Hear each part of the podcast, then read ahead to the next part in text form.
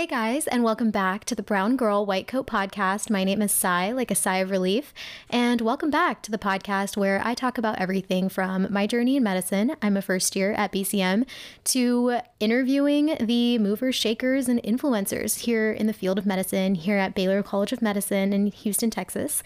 And yeah, we're branching out, we are doing great things, and today is going to be an interview. I'm sitting down with Doctor Atul Maheshwari, who is a neurologist and assistant professor here at Baylor.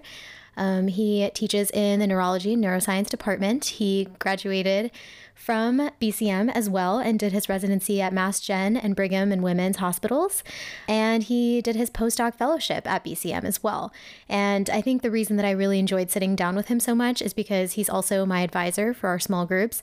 And he is so passionate and driven when it comes to epilepsy and helping patients that have seizures and working in research to make, you know, having a seizure-free life possible for his patients. So I really admire him. I really love everything he has to say, and I think it's going to be super interesting to talk about academic medicine, talk more about research, and if that's something you're into, that you're super interested in, in doing as a physician, this is going to be a super helpful talk for you guys. So hopefully you guys keep listening. Thank you so much, and go ahead and make sure to follow us on Spotify and give me a rating and review on iTunes. I would love that so much, and let's get into it.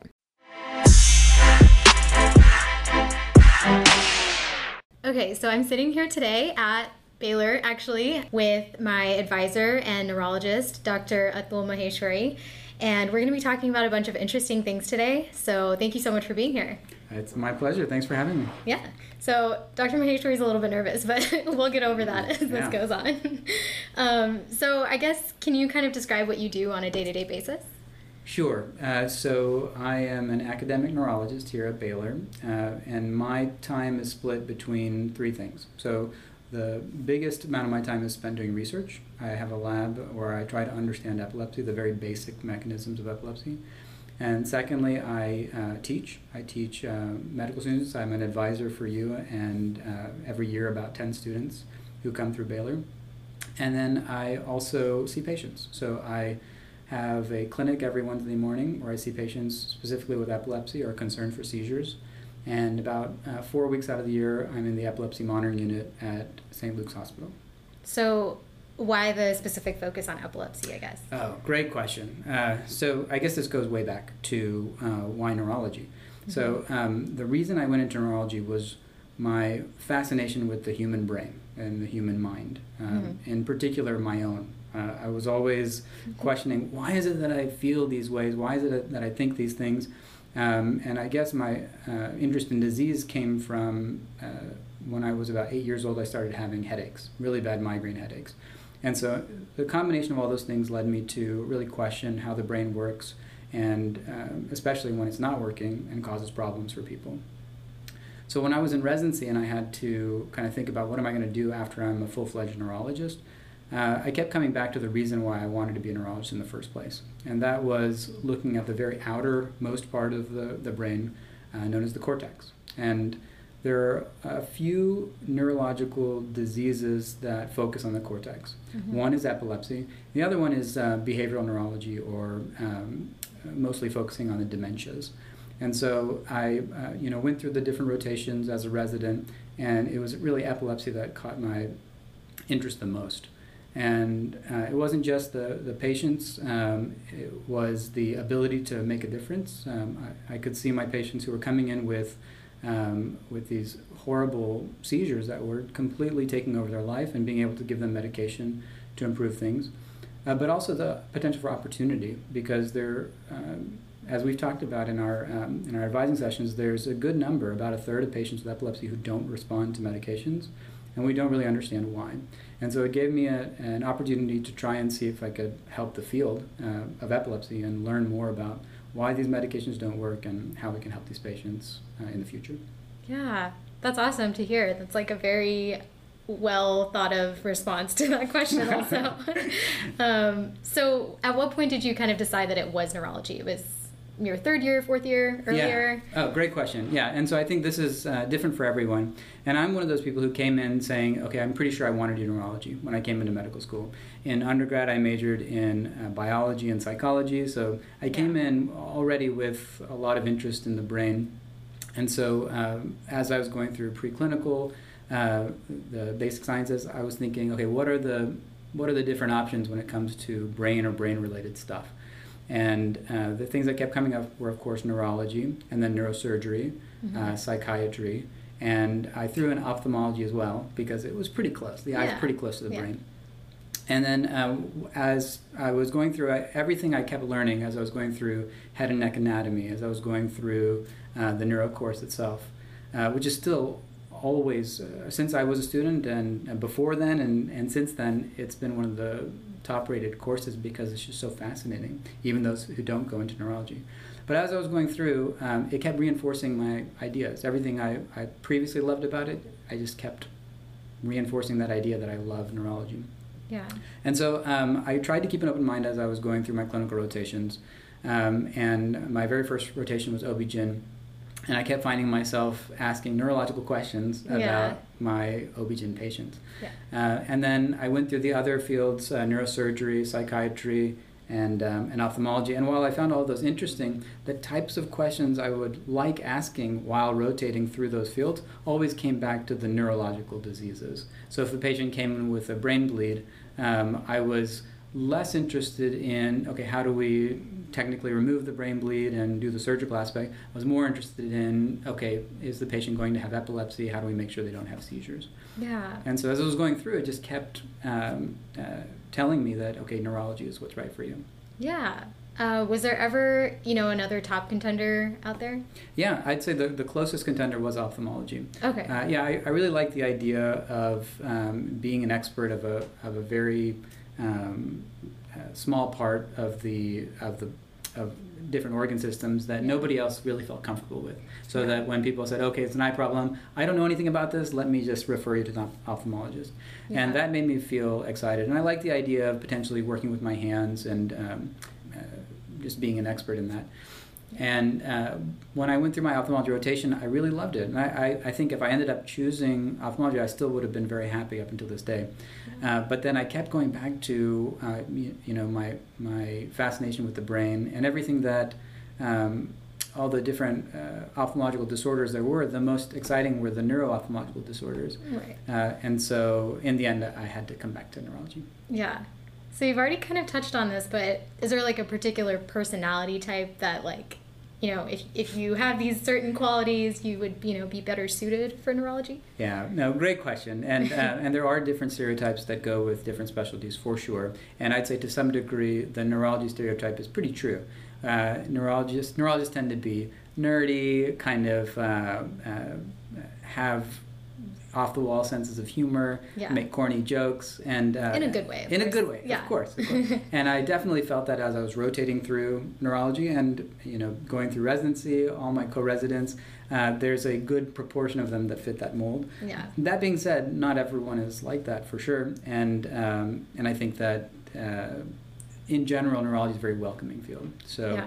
I, I found that uh, that was one of the parts that I liked the most, is that the people that I was interacting with were, in general, very um, very open-minded and easy to get along with. Yeah. They always say that, um, like, if your residents, you don't like them too much, like, you shouldn't make your decision on that, but I could see how a positive experience would push you yeah. in, into that direction. Absolutely. Oh, yeah. So you actually went to Rice as well for yeah. undergrad. Mm-hmm. So can you talk about your participation? And you were in the Rice-Baylor program. No, or no, I weren't. wasn't. Okay. So it's a funny story. I um, So I applied for Rice-Baylor, okay. uh, and I thought, wow, that'd be great. Didn't get in. Very highly selective program. They only, yeah. at the time, accepted about fourteen patient, uh, patient, fourteen, fourteen students yeah. a year. Yeah. And um, and so when I didn't get in, I wasn't crushed. Uh, yeah. I, I felt like, okay, I can still go to medical school. And then I applied just the normal, conventional way, and then yeah. got into Baylor. But Um, there was a time, I think it was my junior year, uh, I thought, you know, I need to do something different. Yeah. Um, 'cause I'm, I'm tired of just going to classes and, you know, doing the same old, same old. And so I decided to audition for a musical. Whoa. Uh, and it was called Pre-Med the Musical. Oh, and, my gosh. And it was a, a home-written uh, script. It was folks at Rice who just wrote this script for fun, and they said, we'd like for people to audition for this musical. Yeah. And I'd never been in a musical before. I don't sing professionally at all. Okay. Uh, and I remember auditioning, I sang the uh, the Star-Spangled Banner because okay. I just didn't know anything else. Prove your nationalism. As well. Why not? And uh, and they um, they cast me. So first of all, I was surprised that they cast me. Yeah. But they cast me as Neil, the Rice-Baylor hottie. That's okay. what they called him. Okay. And, and I said, wow, that's crazy. and uh, and so in a way, I was able to be a Rice-Baylor student, just if if anything, in, in this musical. There you go. But it was a lot of fun, and I'm glad I did it. Uh, that's awesome. But but ultimately, getting back to your question, I applied the normal route and got yeah. into Baylor. I was very excited. Uh, but Rice provides, I think, a good proportion of the class every year. So yeah. um, it, it's a uh, commonly tread pathway. Yeah. Can you talk more about uh, your experience at Baylor then once you got here in terms of, you know, just navigating med school life in general? Yeah, no, absolutely. So I, um, I'd say that I was lucky um, that I have an older brother who's also a physician. Uh, he um, and my dad is also a physician. He was my inspiration to go into medical school in the first place. And so I had some idea of what to expect um, going into medical school. Um, I also, coming from Rice, had a bunch of friends who were already, uh, you know, in my, my circle of friends. So it was, I'd say the transition was fairly straightforward. Uh, the first year I started was, I believe, the first or second year that they were actually recording classes. Oh, okay. uh, before that, everybody had to go to class if you wanted to hear. I could not imagine that. Right. Yeah. And then we discovered this uh, amazing thing my year where you could speed up the uh, the, the speed oh, of yeah. the lecturer yeah. without increasing the pitch of the voice, because naturally oh. when you speed up, it's supposed to increase the pitch. Yeah. Uh, and so we totally abused that um, that power, and I'd say by the by you know halfway through the year, Um, at least fifty percent of the class wasn't going to wow. to the lectures anymore. And so um, I was hesitant to, to do that because I'm you know a very straight-laced type of person. But uh, by the end of the year, I was pretty much streaming a lot of my classes. Did they know that that would happen once I, they That's gave a great that question. I, I have no idea yeah. uh, personally. But uh, but I think it, it comes down to learning styles. Uh, I, f- I found that what was happening when I was going to class, Um, oftentimes I was falling asleep. Yeah. Uh, and uh, that was a waste of time. I, I was not learning very much. I wasn't engaged. Uh, I tried my best. I did all these kinds of things. I would pinch myself. I would bite my tongue just to see if I could stay awake so that I could learn. Yeah. But um, I, you know, I tried to make sure I got good sleep. No matter what I could do, for some reason, uh, I just kept falling asleep. So I said, this isn't effective.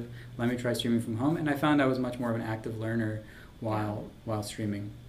That being said, for uh, lecturers that I uh, really respected, that I really wanted to be able to ask questions uh, either during the lecture or, more importantly, after the lecture. I never really asked questions during the lecture, but yeah. um, uh, go up to and talk to, get to know personally. Uh, then I, I definitely made an effort to come to class. Got it. So speaking of uh, lecturing, mm-hmm. I did look at our term five schedule, and you are, on the first day, you're giving two lectures, I think, on epilepsy. Yeah, that's right. Yeah, yeah. Term five, uh, there are, the, the first lecture is just an overview of epilepsy and seizures, uh, classification, treatment, uh, and then the second, I'm bringing a patient with me to okay. class.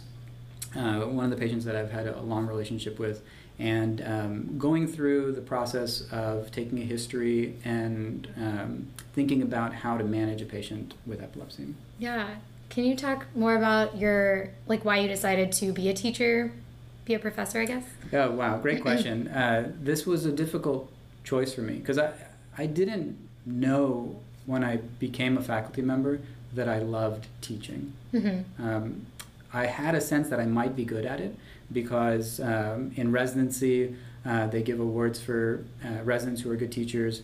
Uh, I've been told informally that, hey, thank you for, um, you know, describing this. Uh, you did a good job of that, et cetera. Um, and then when I had to decide whether or not to be um, academic or go into private practice, Uh, my reason for going academic was not really to be able to teach medical students, residents, or fellows. It was more so that I could have this opportunity to do, to do research. Mm-hmm. Um, and then as I um, was a junior faculty member doing mostly research and some clinical work, uh, people kept asking me, um, and this happens to all junior faculty members, can you teach this class, or right. can you be available to mentor these students? And I had a very hard time saying no, uh, yeah. which is a common thing as a junior faculty member. And you're encouraged to to say yes to as much as possible so that you're seen as a team player, which I, I you know, I feel like I am anyway. Yeah. And so um, as I started to do these things, started teaching medical students, started teaching residents, um, and started mentoring you guys, uh, yeah. I found that I really actually did enjoy it. Um, and it was something that I wanted to be, uh, you know, year after year a part of my job. And so um, uh, whenever I'm asked from year to year, okay, what percent of your time do you want to be doing research? Do you want to be doing clinical work? Mm-hmm. Do you want to be doing teaching or mentoring students? I always make sure that I have a good proportion of my time carved out for teaching, because uh, over time I've learned that I really enjoy it. Yeah, that's awesome. I'm glad you like working with us. Of course, of course. Yeah, I mean, it's uh, it, it keeps me on my feet too. Uh, yeah. I think it's easy for me to see patients d- day after day and say, okay, this is what's known, and I don't need to really challenge myself. But when I'm teaching, I really need to know what I'm talking about. Yeah. I really need to be able to answer questions, especially as times change, uh, what we know about the world of neurology and epilepsy changes. Uh, I need to stay up to date for the very reason of making sure that I'm teaching the right thing. Yeah. So how much would you say you spend, like time-wise, how much do you spend on research? Yeah, so uh, yeah, so it's a, it's supposed to be about seventy-five percent of okay. my time, and so that, that ends up working about uh, about right, about seventy-five percent spending in the lab with people in the lab, uh, writing grants, writing papers. Um, that takes up the most of my time. And did you um, go down that road because neuroscience lends itself to having a focus on research, or because you know you were ultimately super passionate about research? Yeah, I'd say both, um, definitely. Uh, There's just so much that we don't understand about how the brain works.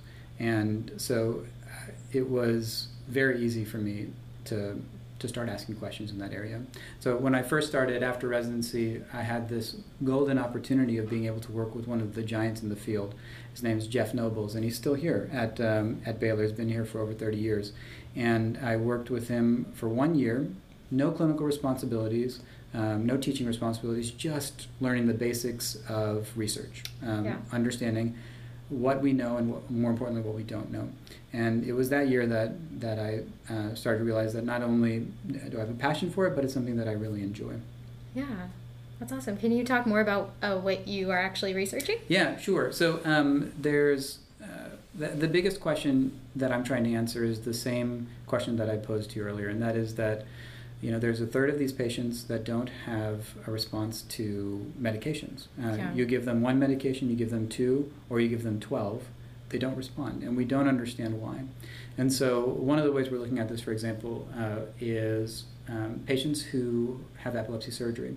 So uh, epilepsy surgery is um, only considered in patients who don't respond to medications. Mm-hmm. Um, and uh, by definition, since they don't respond, it's the perfect specimen to try and um, to try and research. Mm-hmm. And once we find the focus of where the seizures are coming from, and we take it out surgically, then we can look at it under the microscope and try and understand what's different from this, uh, or what's different compared to the normal brain that right. uh, that is making this patient not respond.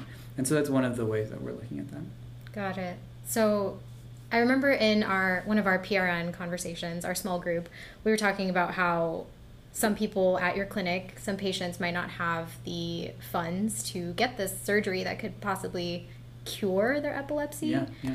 Um, can you talk more about what it's like to experience that? Absolutely. No, it's heartbreaking. It really is. Because since two thousand, so almost twenty years now, we've known what the process is, what the appropriate Um, standard of care is for patients who don't yeah. respond to um, to medication. In fact, there's this very clearly defined syndrome called mesial temporal sclerosis. Mm-hmm. And um, when we see it, uh, there's this kind of yin and yang to it, the, the good and bad to it. Uh, the bad is that we know that most of these patients won't respond to medications. But the good part is that they're close to eighty percent seizure-free if we can just take out that scarred part of the brain and do the surgery right. for them. Right. So the clinic that I'm at, the Harris Health Smith Clinic, is a wonderful clinic that offers a lot of uh, opportunities for treatment for patients who don't have medical insurance, or they're underinsured, or they're undocumented.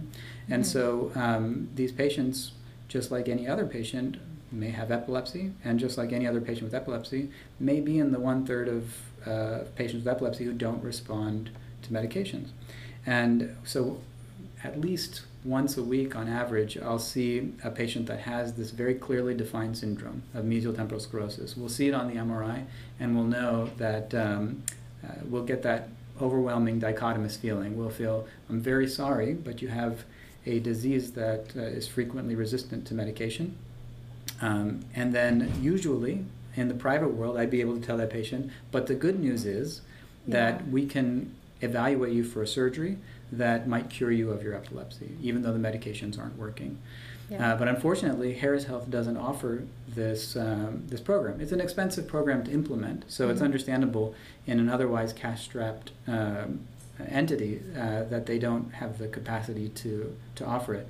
So we we go through this every week where we have to tell them, unfortunately, we don't have this available, but here are your options. So yeah. number one, we can try and get you some form of insurance. We can see what the possibilities are to help you get insurance. We can work with our social workers and go down that pathway to go to another institution uh, that might be able to help you with that. And the other is I try to give them hope that uh, we may be able to have an epilepsy monitoring unit and the uh, possibility of epilepsy surgery at some time in the future. And so that's where I'm really hopeful at in putting uh, all of my efforts in, working with the administrators at Harris Health, working with the Department of Neurology here at Baylor, seeing if we can um, put together some kind of program to at least help these patients where it's very clear that yeah. they're getting a lower standard of care than the rest of the community. Yeah, so this is a, it's technically a life-saving surgery. Mm-hmm. So I, I just have a hard time wrapping my brain around the fact that people can't get it. Yeah, I, I would argue that it's an issue of acuity. So it's life-saving in the sense of long-term. Yeah. Um, I, I would say it's similar to the dialysis problem um, yeah. that uh, at Harris Health, um, elective dialysis is not really um, offered. Uh, it's for, and this is this may have changed uh, over the last few years, but last I recall, um, only emergent dialysis was available, which um, is at that point in the acute setting, Uh, life-saving, but if they would have started dialysis, uh, yeah. you know, years in advance when it was indicated, then it would have been perhaps more life-saving. Right. And so the same thing with these patients with uh, with epilepsy.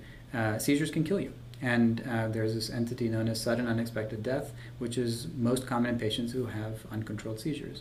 And right. so we had a case of SUDEP, a patient in our clinic, uh, who passed away about six months ago, mm-hmm. um, and uh, it begs the question of could we have prevented that if we had access to a higher standard of care? Yeah. So who who do we need to talk to, I guess, or who do you need to talk to? yeah. No, that's a great question. I, I think it takes um, uh, a big effort on, on a lot of people's sides. So yeah. um, one is uh, uh, education of the community um, yeah. and um, pulling together resources Uh, between the academic institutions like Baylor and the hospital system like Harris Health, and seeing where we can um, where we can get the money to be able to provide this. Yeah, man, that is just, it's crazy that we're going to have to face that as future physicians. It's yeah. not a problem that's going to end anytime soon. No, I mean it's a it's a worldwide problem. There is, um, uh, you know, in third world countries, having an epilepsy monitoring unit would be a huge boon, and the ability to do epilepsy surgery. Um, but uh, it's a shame that here in Houston, in a first world country, that we, we don't have that capacity. Yeah. But yeah, no, this is um, arguably, if if that's if there's one thing that I could do for my patients between now and let's say five years from now, uh, that would be the top of my list. Yeah. So how many people would you say come into your clinic needing the surgery that can't get it? Like uh, yeah, that's a great, great question. At least one patient every week. So, okay. um, and we did actually we did a study uh, that we published uh, two years ago that looked at this very question: how many of our patients have mesial temporal sclerosis? Yeah. And over the last five years, we had eighty patients, um, and they make up a big proportion of our clinic because yeah. they come in every three months um, saying, "Hey, I still have seizures." Yeah. We tell them that's expected because we know that after you failed two medications, the likelihood of us increasing your medication or changing you to a different medication uh, to cure your epilepsy or to, to uh, keep you from having more seizures uh, is very low. So yeah. it's um, our, in a way our, our clinics get enriched with patients who have the most difficult to control seizures. Right. Um, so I think the concept of delivering bad news is something that all medical students, all physicians ultimately dread, so much so that we've had many workshops here at Baylor to yeah. you know talk about how to go about doing that. Do you have any methods that you use particularly that, you know, we can discuss here? Yeah, no, it's a great question. I, I think it is an art that's learned over time. Um, I learned by uh, by hearing other people do it poorly, and yeah. more importantly, other people do it well. And right. so, in the uh, in neurology residency training, um, one of the hardest uh, news, our type of news to deliver is when somebody has a, a devastating brain bleed uh, mm-hmm. that they are very unlikely to recover from. Um, and so there's a mix of emotions that are involved with that, um, that uh, on the one hand, there's this um, question of what is the prognosis for this patient? Do we really know that they're never going to recover? Um, and uh, how do we convey that in a way that still gives some hope if if necessary? Right. Um, and then the other, so there's frustration with that. And then there's also this um, kind of intense sadness that comes with Um, especially with a young patient that um, had their whole life ahead of them, and you're telling their family that uh, you know it's not going to be the same after this after this event. Right. And so what I found uh, works best, and and this is from years of seeing other people do do it well, is uh, to make sure that you feel a connection with the patient's family, the patient, whoever it is that you're talking to, uh, when giving bad news. And that's something that um, you have to be able to read other person's body language, the way that they're talking, and if uh, if if it's clear that there's something missing, that there's not a there's not a connection, they're on a different page than you are, uh, then you have to recalibrate and right. start from a different angle, make sure that they're understanding what you're talking about. And uh, that's what I found works best. When things go poorly, it's usually because there's something that's not being communicated. There's something that's not clear, uh, and there's a disconnect between the person giving the bad news and the person who's taking the bad news. Yeah. And then ultimately, um, I think hope is really important, um, conveying some sense of hope. Um, so, for example, um, with patients' families uh, mm-hmm. who you're trying to tell them that there's a, um, uh, a very small chance that they're going to recover, or be independent, or take care of themselves. Mm-hmm. Uh, the one of the things that's very important is to remind the family that they're not making the decision for the patient. Mm-hmm. Uh, they're trying to make the decision that the patient would make if they were able to voice their own opinion. Right. Um, and um, if their opinion is that they wouldn't have wanted to live completely, uh, you know, dependent on other people, Uh, and in a state that they weren't able to, to be the person that they were previously, um, then that's giving hope to the family that you're fulfilling that patient's wishes yeah. and that uh, this is what they would have wanted. And so reframing it that way often, I think, makes it helpful. That's why I always encourage uh, patients and people like yourself to, to talk to your loved ones about what would they want in, in yeah. a setting where they weren't able to make decisions on their own. Right, yeah, and ethics were talking extensively about making advanced directives and talking about operating in the best interest of the patient versus, or best interest of a family member versus substituted judgment, and like when right. you would use each one. Yeah. Um, and I think in situations like this, it's particularly important that incoming med students seek out those experiences over, you know, something that would make them more robotic, like completely being focused on academics, you know, kind of branching out, getting more clinical experience, mm-hmm. I think is ultimately key to becoming a med student in the future. Yeah, absolutely. Or you just end up a robot and you don't know how to speak to your patients. I agree. Yeah, and then going back to the um, uh, delivering bad news, the uh, you know the patients that can't have epilepsy surgery, for example, because it's not offered at, at Harris Health. Yeah. Um, uh, that's another example of where giving hope is important. I always end with saying that we're doing what we can to try and yeah. see how we can help you. And so we're working with, um, you know, Baylor and Saint Luke's and Harris Health, trying to find some kind of program where we can get patients referred to a uh, an established center to get the, the evaluation and the surgery that they need. Yeah. So in Harris County, we do have like the Gold Card and like associated programs under it, but to what extent does that cover something as big as surgery that would cost a lot. Yeah. No, I'd say by and large, Harris Health does a great job. Uh, the the yeah. Gold Card allows patients access to all of the resources that are available at Harris Health. Okay. And so for, let's say somebody has a brain tumor and they need surgery to remove the tumor, uh, that's something that Harris Health can provide. We have a very good neuro-oncologist uh, and we have very good neurosurgeons that are trained in that capacity and can help take care of patients with that. Right. Uh, this is very specific to epilepsy surgery, which right. is a, um, a different beast altogether that we have difficulty with. So it's still considered elective surgery, right? Yeah, you okay. know, yeah. I guess it all depends on how you frame it. Um, okay. I think uh, most centers would say that this is um, this is required, and insurance does pay for an evaluation in an epilepsy monitoring unit and for an epilepsy surgery. Um, so uh, I would say that it's something that there are, it's a, something among many procedures at Harris Health that are recognized to be um, standard of care, but mm-hmm. because of money constraints has not yet been added to its roster. Got it. Got it. So I kind of wanted to shift focuses just a little bit. Um, yeah, sure. Kind of a personal story from... So I was in um, Texas Children's in the N I C U yesterday, and I love kids and I love babies. And so seeing this population that I might want to treat in the future in just such a vulnerable state made me really sad. So I don't know how to exactly balance like wanting to treat and help these patients with, oh, I don't want to see sick kids all the time. Right. So I know it's kind of, it wasn't really a question, but like... Yeah.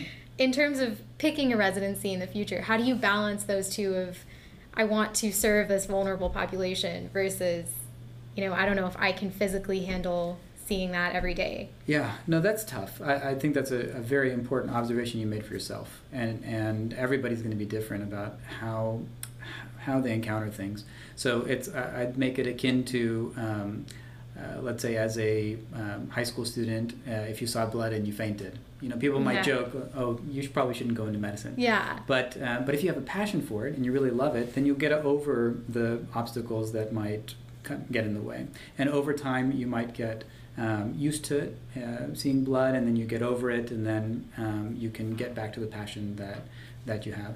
At the same time, it, I think it's important to not get too desensitized to things. So... Um, if you really have a passion for, let's say, neonatology, babies, yeah. taking care of babies, um, and um, in order to be able to fulfill that passion, you force yourself to be desensitized to some degree to some of the emotional aspects of the right. of the field. Um, it's important to recognize that and then harness it for good. So right. what I would say is that um, use that emotion whenever you're conveying to parents or family members um, how uh, uh, difficult the situation might be, and it's okay to cry with your with in that setting with your uh, the family members, but at the same time uh, find that balance so that you don't let that interfere with your ability to take care of the patient. Yeah, completely. Yeah, that, the situation with you know seeing blood and fainting, that reminded me of. The first time I ever shadowed in high school, I shadowed a emergency uh, medicine physician, and I was in the E R, and it was like seven in the morning, and I actually passed out mm. um, after watching like a very small procedure, and I was admitted into the E R that same day, and then my dreams of wanting to be an emergency medicine physician were just crushed that day. Oh, I'm so sorry. And so I regained that though in okay, med school. Good. Yeah, it came back to me, but. So that's a perfect example. Yeah. So as, if you have a passion for something, then you'll find a way to make it work. Right. I like that advice. Thank you. um, so you are a neurologist. I have some questions that pertain to neurology in sure. particular. So stress and sleep are things that med students struggle with on a daily basis. Um, being chronically stressed, some would say. Um, you know, day to day in our wellness curriculum, they have us fill out surveys of, are you experiencing burnout? And we slowly realize that we are getting closer and closer to that. Sure. Um, so I guess, what are your personal tips, but also how do you prevent that from occurring in your life? And what advice do you have for medical students regarding that? Yeah, great question. Uh, and it's an important one and part of, you know, the uh, wellness curriculum that we're trying to implement for, for students over the four years that you're here. And, um, Uh, I'd say that it, it's a balance, of course, and and stress has this you know inverted U curve of um, relationship with performance. So uh, if you don't have any stress, that's a problem uh, because yeah. you're not motivated. You won't actually do what you need to get done. Right. Um, there's this uh, you know Goldilocks area of where uh, you want to be uh, stressed enough to keep you motivated and um, still be uh, able to, to do what you need to do. But if you get too stressed, then the stress overwhelms you and then you can't perform.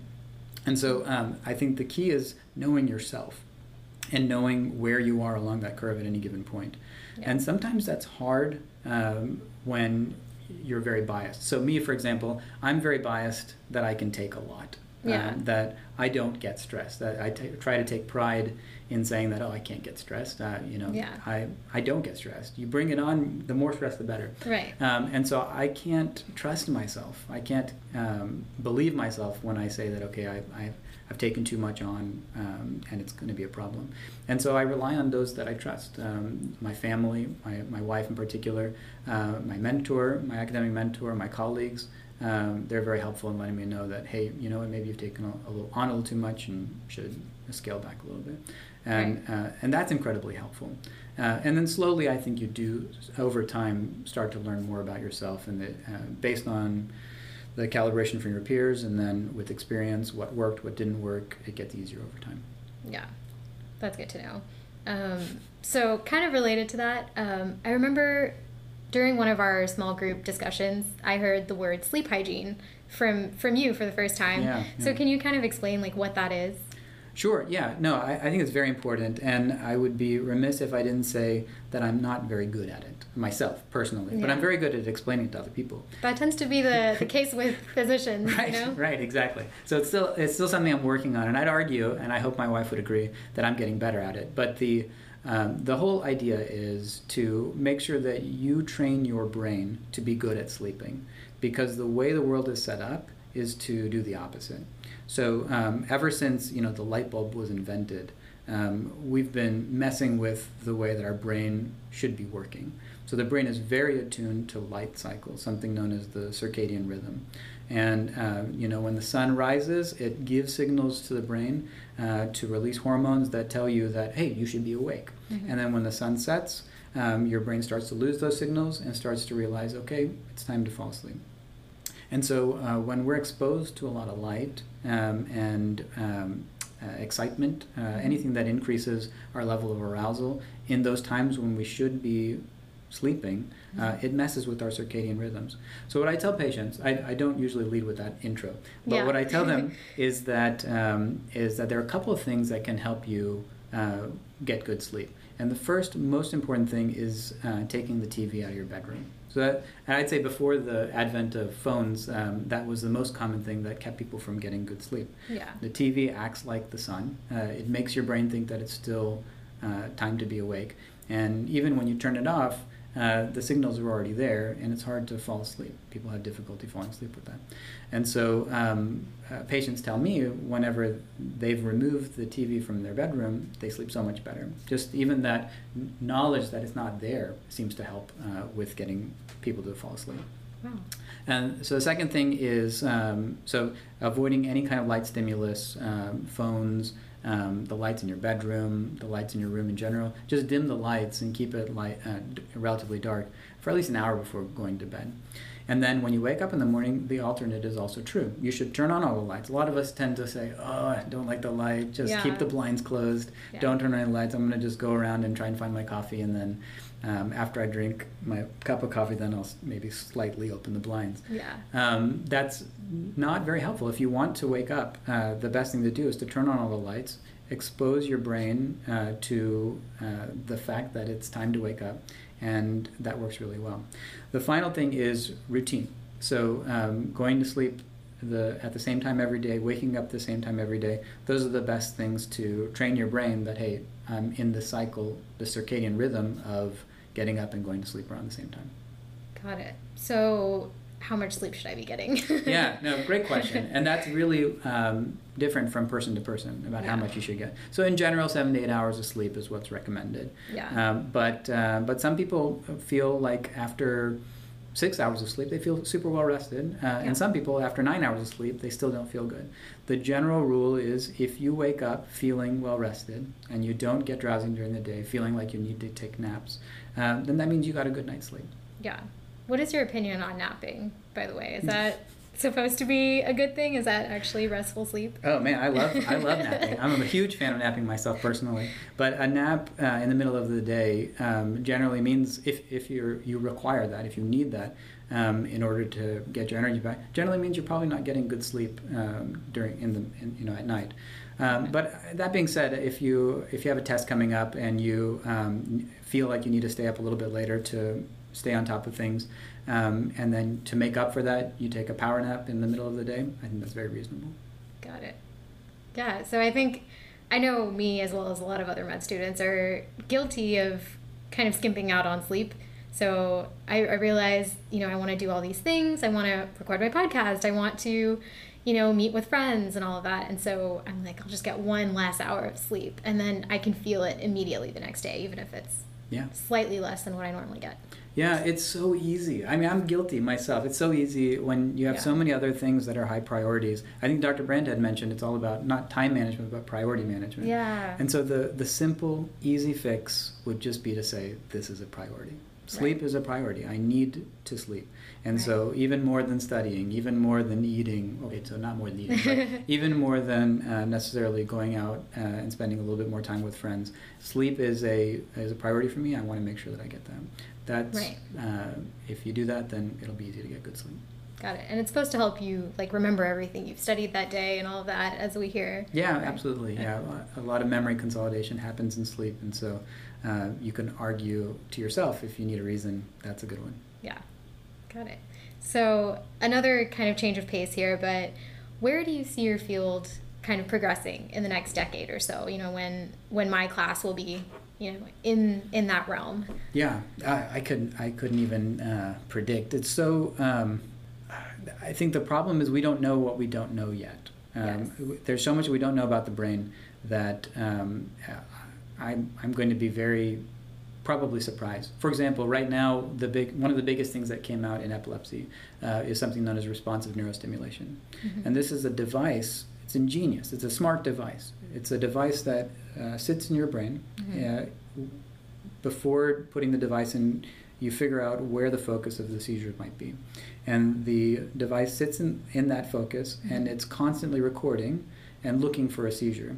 And when it sees one, it then delivers a stimulation to stop the seizure. And this has been found to be very effective, especially for patients who aren't eligible for uh, epilepsy surgery, to remove that focus.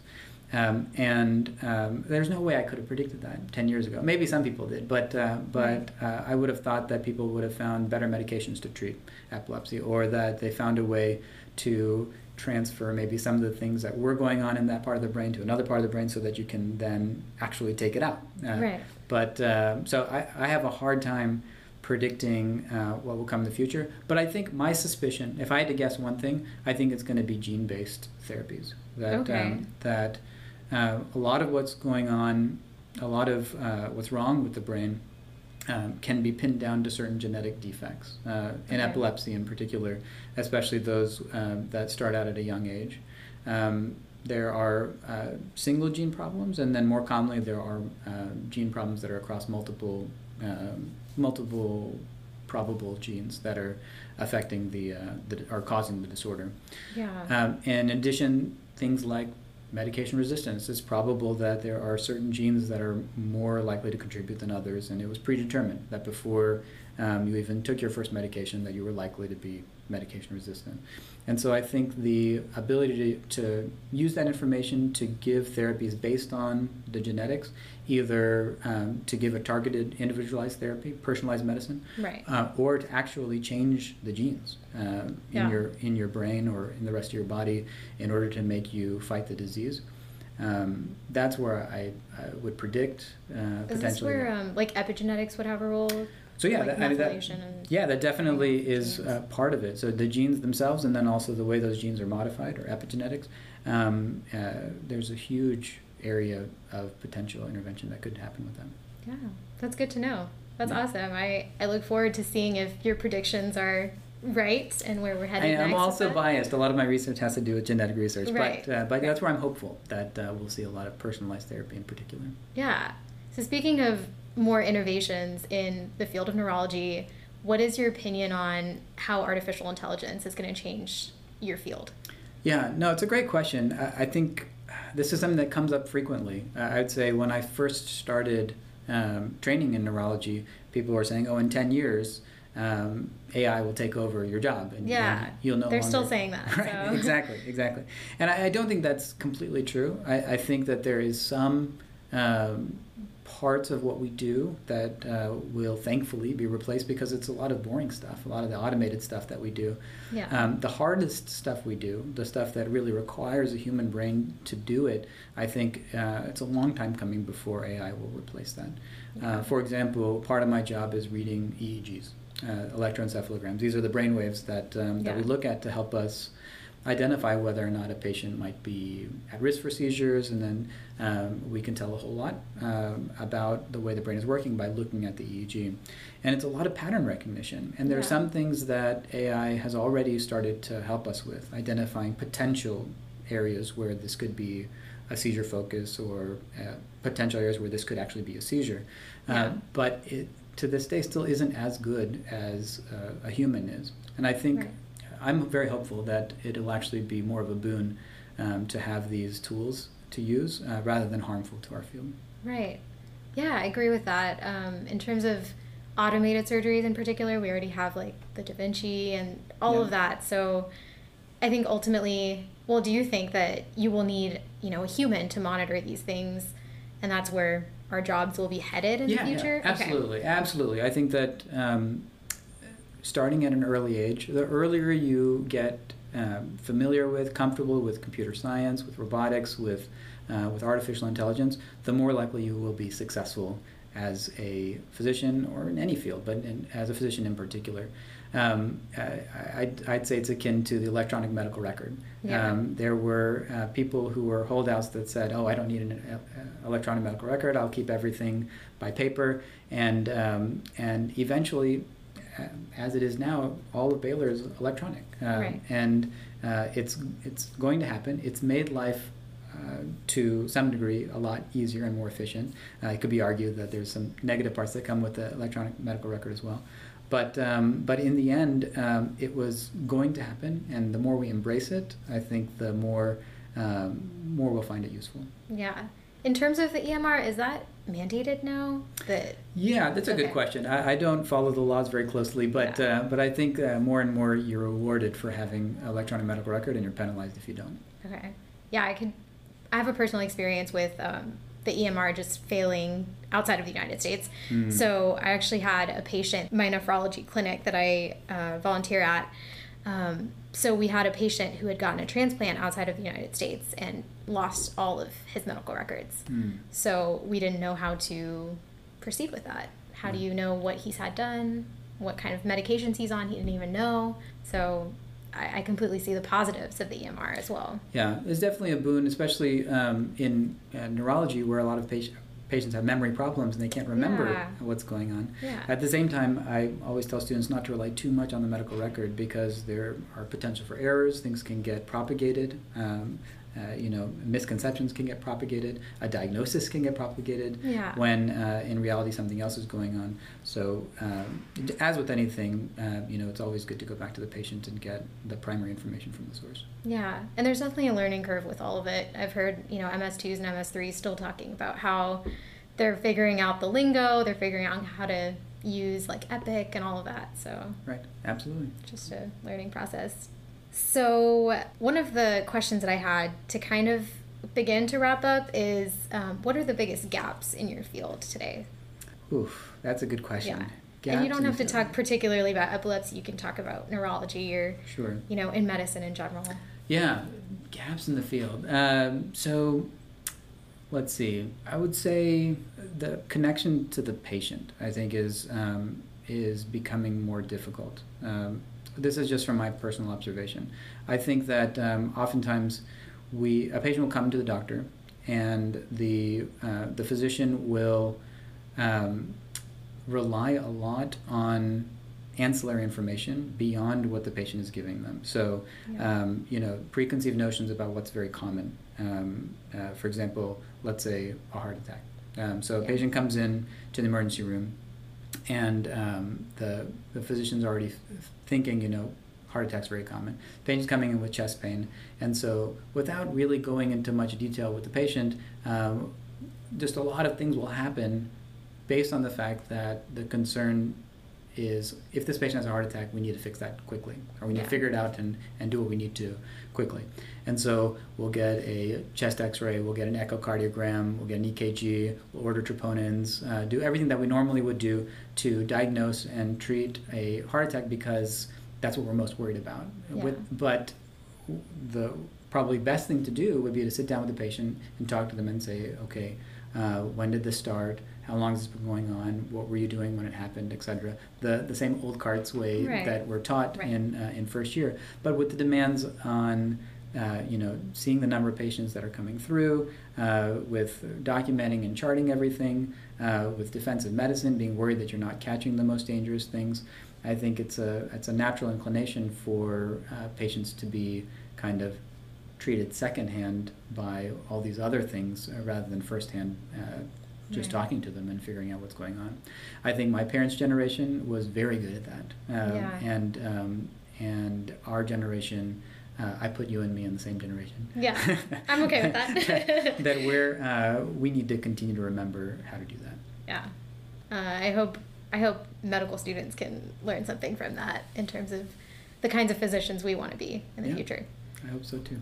Um, speaking of that, is there any sort of advice that you would have for medical students going forward, something that you want to leave us all with? Yeah, no, I, I think some, something that uh, we talked about from time to time, and I always bring it up whenever I talk one-on-one with uh, with my students who are struggling with what to choose as a um, as a specialty. And it'll come, what I've noticed, what I've observed in myself and in others um, who are also physicians, Uh, the thing that's really, really important is having a passion for what you do. That, I think, is the, the number one risk factor for getting burnt out. If, you, if you're yeah. not truly passionate about what you do, you're doing it for other reasons. It's what your parents want you to do, or yeah. you think it looks cool to be X. Um, then uh, you, you'll find that uh, later on it's easy to get burnt out. But um, no matter what happens, no matter what life throws at you, if you have a, a real passion, you remember why you have the passion for that field, then um, you'll be very resilient in the field of medicine. So that's, I guess, my parting thoughts, is that, um, you know, try to uh, find what you're passionate about. And then whenever you do get feelings of burnout, remember why you have that passion, and uh, that, that'll get you through it. Yeah. Love it. Thank you so much for joining me today. Yeah, it's been my pleasure. Thanks yeah. for having me. Yeah, this was a great conversation. We should do it again sometime. Anytime. Maybe over an advising session. Sure, sure. All right. All right, that was the newest episode of Brown Girl White Coat. Thank you guys so much for listening, and let me know what you guys want to hear. I would love to hear from you. You can D M me on my Instagram at Saibear, S A I E B E A R, and don't forget to follow us on iTunes, and go ahead and rate and review on, oh wait, rate and review on iTunes, follow on Spotify. I get that mixed up, but yes.